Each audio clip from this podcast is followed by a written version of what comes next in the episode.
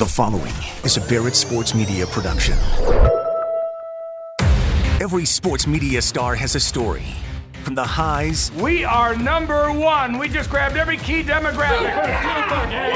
to the lows, You're fired! the path to success is always different. To help you learn more about the industry's top broadcasters, Barrett Sports Media brings you the Sports Talkers Podcast. Now, here's your host, Stephen Strom. All right, let's do this thing. Sports Talkers Podcast. Welcome in here on a Thursday morning, afternoon, or night, whenever you may be listening. Thank you for making me a part of your day. Before we get into today's guest, I have to, I guess, send a shout out. Is that that sounds positive, but it's really not. Our content uh, director for our podcast, Dimitri, uh, went down on a really hard fall on the motorcycle. I can't even describe the email that we got a couple of days ago. Very scary, but he's okay. He's still working, of course. One of the hardest workers that I know, and a fantastic, um, not only boss but a, a great role model as well. I just want to shout him out on on the network, BarrettSportsMedia.com. Get better. Dimitri, we got your back, and um, thank you for all the things that you do for us. All right, today, Craig Bolerjack. He's been the voice of the Utah Jazz now for 17 seasons. He's entering his 18th.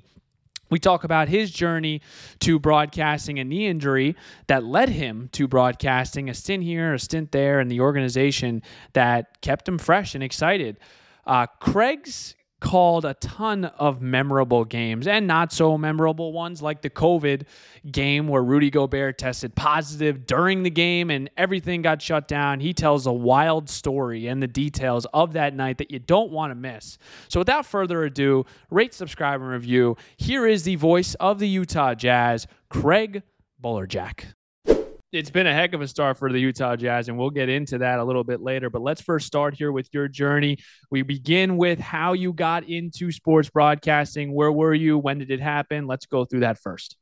Well, I'll try to I'll try to condense this down because I've been at it a long time, Stephen. But you know what? Uh, the story goes: I went to college at Kansas State University. Uh, we had a very good high school football team. Most of us got recruited to Division One schools, and had a chance. I uh, got recruited by Arkansas and a few uh, junior college schools. Kansas State gave me a letter, and a few others.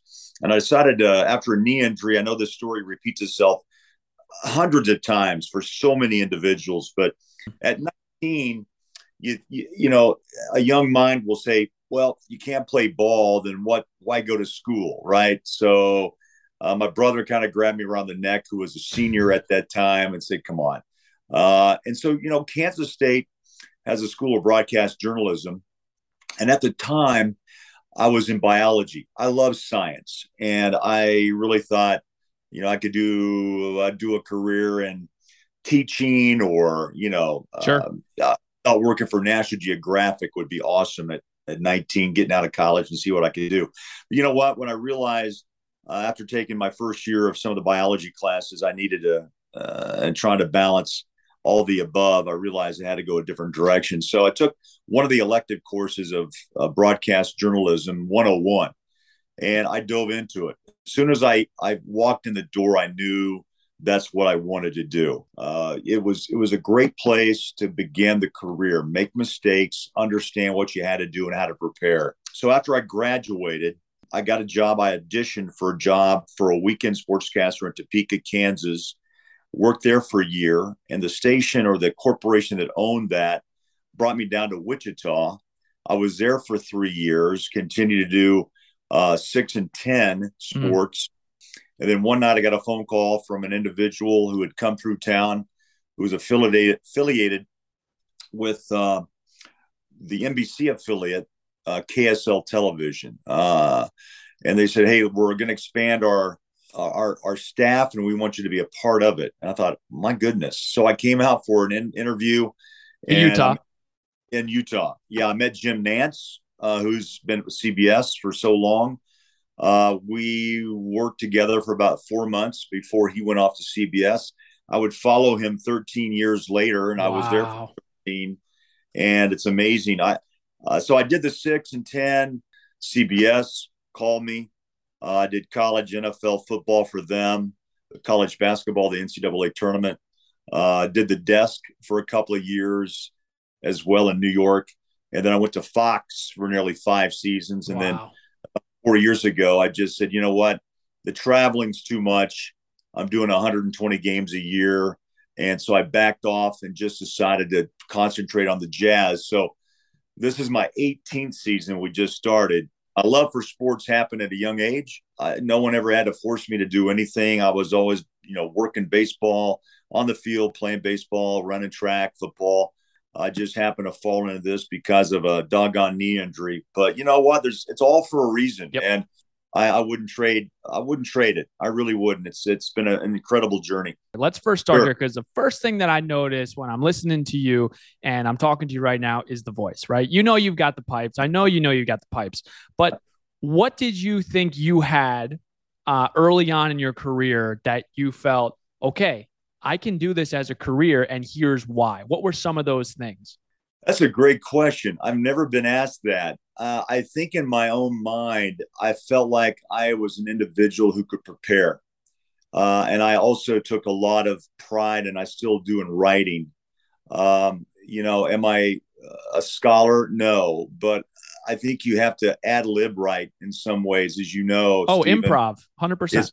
It's all ad lib. I mean, you can prepare and I think that's probably the most important part of this is that when you hit hit the ground running for two and a half, three and a half hours for a college or NFL game, it's the preparation that you've done during the week that allows you to continue in that ad lib situation, which it really is. I mean, you know, when you do the the six and ten on set, uh, I wrote all my own copy, which is I love doing, but also, you know, the teleprompter rolls in front of you and you know everything's kind of timed out. But when yep. you hit the play by play trail, you leave that all behind and you just go with what you prepared for, uh, the notes in mind, the notes you have in front of you, uh, the two deep charts, etc. As you know, and it's um, that's where that's where your week's worth of preparation. Then you're able to bring it out and and as we say in the business, spill it.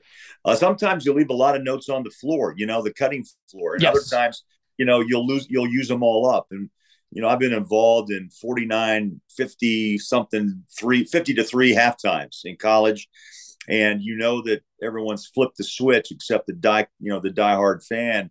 And so you continue to do be as professional as you possibly can to make the game as entertaining as possible. Plus, try to go down the middle. And Craig, I also want you to add this in as well. And I've been fortunate enough to be around uh, one of the most crazed, preparated, whatever you want to call guys, and Eric Reid. And he used to tell me that, hey, I, I'm going to over prepare every single game, but I might use 5% of the stuff that I prepared for. Can you talk okay. about not feeling like you have to force in all the information that you, you know, prepared for into a game? That's another good uh, good observation, Stephen. Honestly, I tell you, the thing about this is you have to check yourself at the gate. And I think what Eric does and what I always try to do is look, you feel prepared, but you just said it. You don't have to try to over impress anyone that you have to get every every stat, every gold nugget you got about a certain player. And the thing is, you go with the flow of the game. You're there to entertain, not to just force people to listen to you or impress them about how much you know. And I think that's uh, something that a lot, a lot of young broadcasters maybe fall into uh, because, again, they want to prove that they have, they are prepared. Right. But as the game progresses, that comes down anyway. Yep. Because your homework. But I think a lot of times less is more. Uh, and you know what? You want the game to breathe. You want to hear the crowd. You want the fans at home not to be suffocated by your voice, but just to able to inhale what's happening at the game. Again, fans I found, you know, they're they're they're so fun. I mean, they're that's why they call them fans, fanatics. You know, they love their team. They know a lot about their team. You try to educate them some about their opponent. Sometimes they're not interested, but I still always try to inform as best I can both sides of the ball and I think that's important to do at the end of the day. You've been with the Jazz. You're going into your 18th season with them. What's the hairiest situation you've gotten into interviewing a player mm-hmm. or a coach, and how did you handle that? I think it just happened a couple of years ago. Uh, I've had some crazy times where you know players would walk away from me and uh, they were upset after a game or didn't like the tone or the question. I get that. That happens, and that's that's really kind of a, a good thing. It's a great experience to deal with, you know, high level paid athletes because you know they say they don't listen to to, to Twitter or or to news, but they do. Craig I mean, they has get, a huge smirk for the people that aren't watching on Zoom. they, they all get upset. Uh, so those stories, but you know what? Probably the most challenging night I ever had was March 11, 2020 in Oklahoma City when Rudy mm. Gobert uh, tested positive for COVID. And I'm right in the middle of ground zero, and we're right at the table. Thurl Bailey, who's my analyst, and I, and Kristen Kinney at the time was our sideline reporter. Uh, and we knew that Rudy was being tested. We knew when he when we came to OKC that he wasn't feeling well. But remember, Stephen, this was at the very tip of of what we didn't know about COVID. Yep. And it was a scary story, but it really hadn't impacted most of us in the states. And that night when we were at, uh, we'd already done pregame. We were about a minute from tip off. We had just gone through our open. We were at the scores table where we sat to the right, and the team was to my right. And I saw a guy on my left eye run across the floor uh, just where the guys were walking on to do the tip. And we stopped it. The officials just stepped in, shut it down. I remember that they called over both coaches, Billy Donovan at the time and Quin Snyder. Yep. And they met right in front of me. I could overhear the conversation. I, I looked at Thurl and I and he knew what I was thinking. We had, you know, six sense of like, wow, this game is not going to be played. We took a break. We came back. You know, the old cliche, tap dance your way through the next couple of three minutes. And, you know, again, preparation came into play here because, you know, we ran down what we knew. I never went above or beyond that because, again, we're dealing with really a, a, a story that's going to impact a fluid situation, too. The NBA, right, Stephen? But the whole world. Right. I mean, this like, you know, this is a moment in time uh, that's really going to be remembered. And I'm just sitting there right there in the thick of it. And so I wanted to control it. I didn't want to overplay it. I didn't want to scare anybody In the back of my mind, I thought, I wonder how this crowd's going to respond. If there's going to be a herd of people running to the, to, you know, running to the exits. And then I, we took another commercial break, and I remember the last thing I said was, if this game's played, Jazz Nation, we'll be back with you here in just a minute on AT&T Sportsnet. And that was the last thing I said. And I looked at my phone, boom, blew up. And they said, leave everything at your desk and get back to the locker room. And so that's what we did. And it happened so quickly, Stephen. We were taken back around the corner into a side room where, when the Jazz or when the, the Thunderdome play, obviously the arena is used for uh, concerts, etc. So this was like a side dressing room with a little bathroom and a couple of televisions and a refrigerator that had some water in it. They load eight of us in there, and for the next three hours, we didn't hear a thing. And then we get a knock on the door. They brought some food. Uh, they knocked again on the door at 12:30 in the morning. Tested. It was like a scene out of a uh, a oh Spielberg oh movie. God. Like everyone's in uh, you know hazmat garb, and then we got another call, knock on the door actually to say load in the buses. That was about two two thirty, and then about uh, four o'clock we were told to you know go to the hotel where they dropped us off. We grabbed a key there was no one, of course, in the lobby. They cleared everybody out. And uh, we got to a room and they say, stay there until we call. And I got a call the next morning at 845. I didn't sleep much, you can imagine. And got a call from our PR guy, uh, Derek. and he just said, hey, Boulder, you're negative. And I was stunned. Donovan Mitchell was positive. And so there starts kind of that issue with Donovan and Rudy. I think really that's where all of it came, and now they're both have been traded. once in Cleveland and once in Minnesota. But that was probably the most challenging night of just holding things together. And again, not trying to predict what's happening, mm. but wait to get to get facts and you know make sure you told the fans what was happening, not what I think is happening. When you look around the league as far as play-by-play broadcasters, what's the common characteristic that these guys or girls have that yeah. make them so successful? Uh, again, another great a question, and and and really making me go a little, trying to dig into some insight here. I think the commonality that I've I've learned from both the analysts and the play-by-play is well, first you have to have a, a team concept. Um, uh, you know, the guys you know down in Miami are high level. I, I think longevity happens because again, you continue to prep, you continue to obviously love your work. You have a ability to ability to interact with the fans both on the camera and off when you're doing home games and walking the arena and seeing people.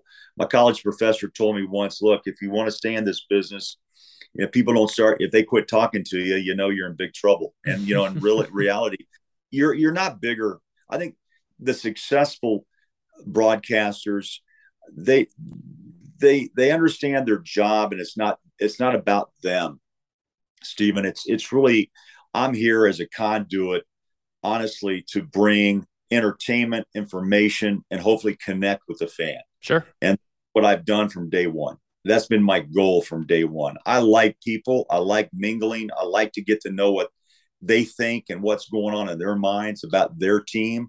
It was the same way at CBS. Um, you know, the NFL, you jump into one town for three days and you try to continue to get to know coaches throughout your career and build that trust and I think that's another part that comes into play is the information you gather uh, comes from trust, building a reputation of a guy or of a woman now who, you know, it's awesome. I mean, the, the world's changing, right? Uh, there's a lot of, of uh, things that some people agree with, but don't agree with.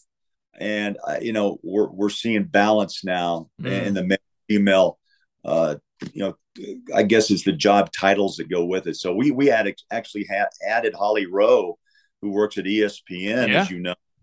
Uh, she's a Utah uh, BYU. I think she went to BYU for one year, but uh, they were able to get her for 40 games this year, and we're using her as a kind of a, a an analyst slash sideline well, slash jack of all trades, high level interviewer. Yeah, for players and, and coaches. So it's been really interesting for me to take that challenge on sometimes in a three person booth and that's uh, that's not easy um, it's easier in football basketball moves so fast yep. uh, it's a little tougher for three but i think you just have to have a relationship and that always remember i think individuals who don't stay in the business think it's tv and wow i made it but you know what no it's about the business of broadcasting and journalism that still is number one and if you lose track of that and put yourself ahead of any of that, then you ought to be out mm. because reality, it's it's not you. It's about me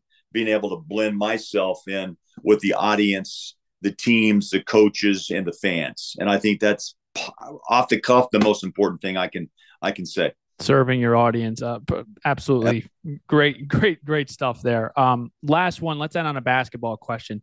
Sure the mysterious Will Hardy. What, what what's Will Hardy like? Stephen, I tell you, I'll be honest. I'm still getting to know him. Um, you know, he's 34. He was with Popovich at a very young age. I think he went 11 years with Gregg Popovich. So let's put it right now. You can imagine right now, if anybody follows the NBA, you know, the 28, 27, 28 years of Gregg Popovich. You know, he's a he's a crusty character. Uh, you know, incredible success, five NBA titles. Um, he, what I think the beauty of him, and what I think Will Hardy will be after one year, by the way, in Boston last year when the Celtics went to the finals. Um, I think what Will Hardy learned is that you treat a Tim Duncan, a Manu Ginobili, Tony Parker, a, a David Robinson, uh, the exact same way you treat a Bryn Forbes, uh, anyone on the bench, right, during those days. Tiago Splitter. Yeah. And so what I think Popovich was able to do was, and why he's had longevity is he's not only gained respect, but he calls it right for 15 guys. Uh, you know what? He he tells it the way it is. I don't think he tries to hide or, you know, uh, sugarcoat any comments. And I think players, honestly, in the end, no matter if you make look, I mean, yeah, that's a tough day if you're making two million a year compared to 40, right? and I think that for fans, that's a tough thing to swallow too in some cases. But or broadcast uh, assistants. Yeah, right. Uh, but Stephen, the thing is, I think Will Hardy, obviously coming off the tree, the branch of Gregg Popovich, how could he not have some of those same characteristics? And I, I sense it, excuse me, already with the likes of new faces, and he's new, so he's able to grow with this new Jazz team without yep. Don and Rudy. There's still Mike Conley and Jordan Clarkson, but those guys, I think, have the personalities to adjust as well, and also understand and respect what the Jazz are trying to do. And that's what I've noticed so far. He's able to connect. Now, you get into trouble when you try to be a friend, but you have to listen. And it's almost like you have to be a psychologist and a psychiatrist at the same time, right? And you know, and, and be a father figure at times, but, but, but, but also be a friend. But you have to balance it. And I think Popovich is probably a genius in some ways of personality, of reading personalities. I think Will Hardy will have some of those same characteristics. I really do. Huge shout out to Craig Bolerjack for joining us today. Thank you for listening. As always, rate, subscribe, and review on Apple Podcasts. We're on Spotify, Google, Amazon. Make sure to check out all the other things on the site, barrettsportsmedia.com. Have a fantastic rest of your weekend, and we'll talk to you next Thursday here on the Sports Talkers podcast. Thank you for listening to the Sports Talkers podcast with Stephen Strom. A reminder that each episode can be found on iTunes, Spotify, and most podcasting platforms. To stay up to date on future episodes, visit barrettsportsmedia.com.